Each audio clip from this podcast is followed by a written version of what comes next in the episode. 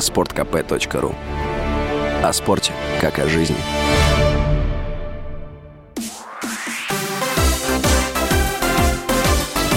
Новости спорта.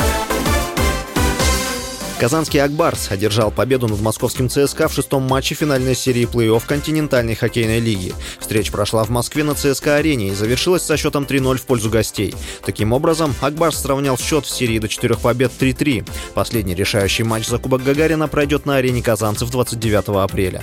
Стартовый свисток прозвучит в 17.00 по московскому времени. ЦСКА – действующий обладатель Кубка Гагарина. В прошлом сезоне в финальной серии армейцы оказались сильнее магнитогорского «Металлурга».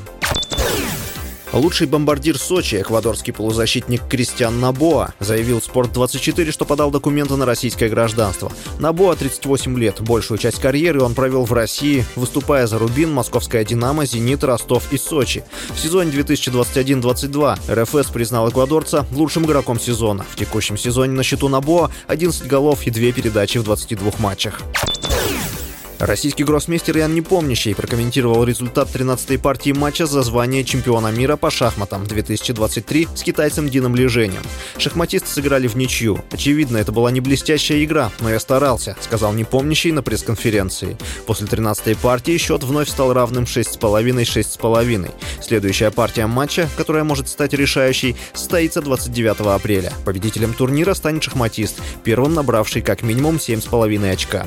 С вами был Василий Василий Воронин. Больше спортивных новостей читайте на сайте sportkp.ru Новости спорта.